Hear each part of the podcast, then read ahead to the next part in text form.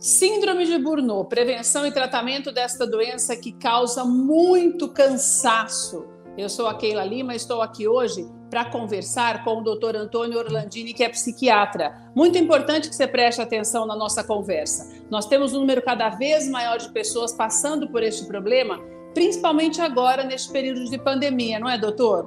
Doutor, acho muito importante que a gente fale sobre isso, porque esse cansaço excessivo, ele pode acontecer mesmo para aquelas pessoas que não estão indo trabalhar? Olá, então, muito prazer que ela está aqui de novo no seu programa. É, sim, é, eu acho que essa pandemia é um, é um momento atípico que a gente está vivendo e essa pandemia acabou mudando a rotina de todos, né?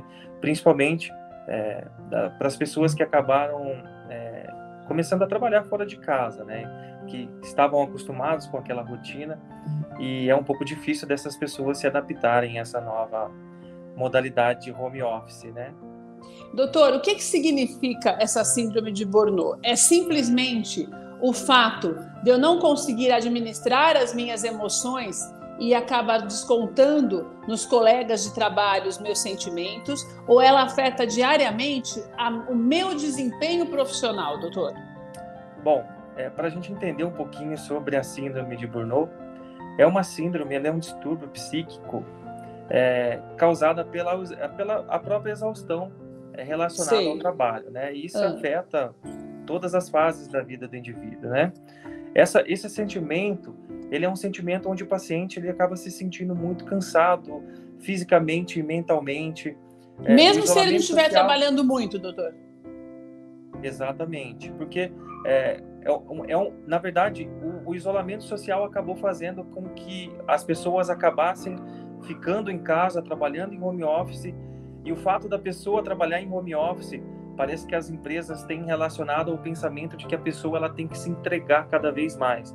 Então, eu vejo muito na prática clínica hoje é, profissionais que acabam trabalhando os finais de semana, acabam se deparando com um cenário totalmente é, inabitável por eles e, e, essa novidade tem feito com que eles se entreguem cada vez mais e, e isso acaba trazendo um problema muito sério. Doutor, duas coisas que eu quero discutir com você. Como é que eu faço para prevenir um problema como esse? Bom, a, a, primeira questão, acho que é importante, a gente precisa de, de, determinar horários para que a gente é, realize as nossas atividades do dia. Organização, então, doutor?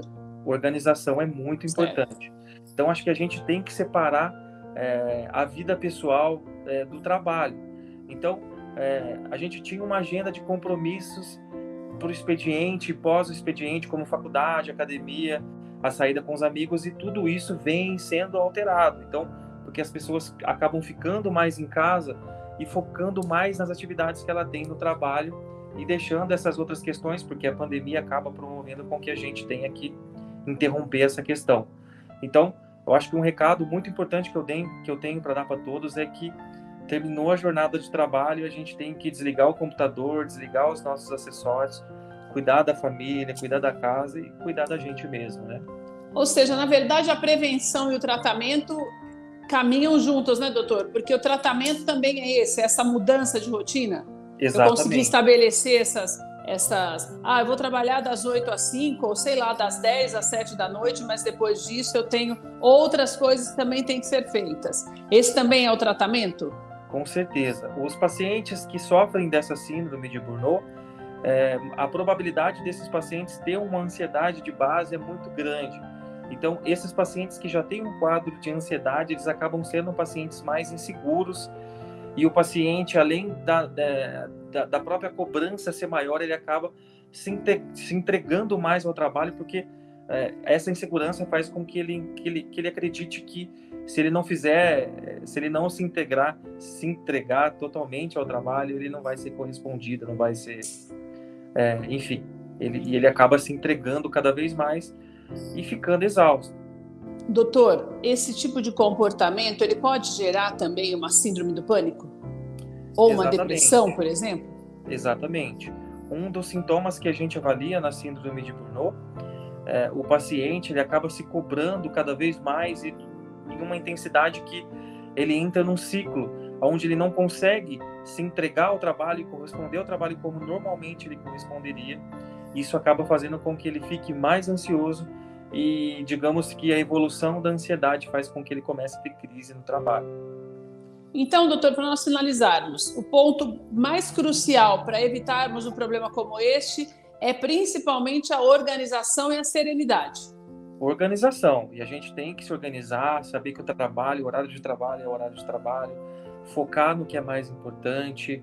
Então, eu acho que muitos pacientes, é, eles estando em casa, eles acabam focando, é, tendo pensamentos de que é, eles precisam agir de uma certa forma e acaba deixando o que é mais importante do lado, que é o que está.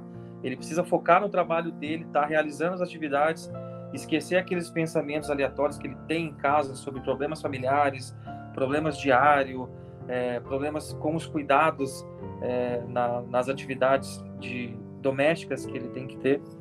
E eu acho que o principal é isso, tá organizando, ter uma qualidade de vida, é, conseguir desenvolver alguma atividade onde ele tem algum lazer, mesmo estando em casa.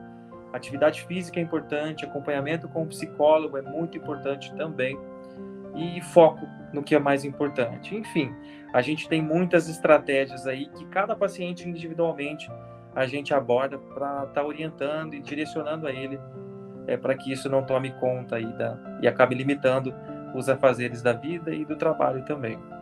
Doutor, muito obrigada pela tua participação no programa. Acho muito importante nós conversarmos sobre isso. Quero lembrar a você que nos ouve e que também nos assiste da necessidade de você procurar um médico especializado, um psiquiatra para conversar com você e para te orientar. Não carregue este peso sozinho, porque nós temos visto também um número maior, cada vez maior, de pessoas com depressão e síndrome do pânico por causa dessa falta de cuidado e também dessa falta de orientação. Obrigada, viu, doutor? Imagina.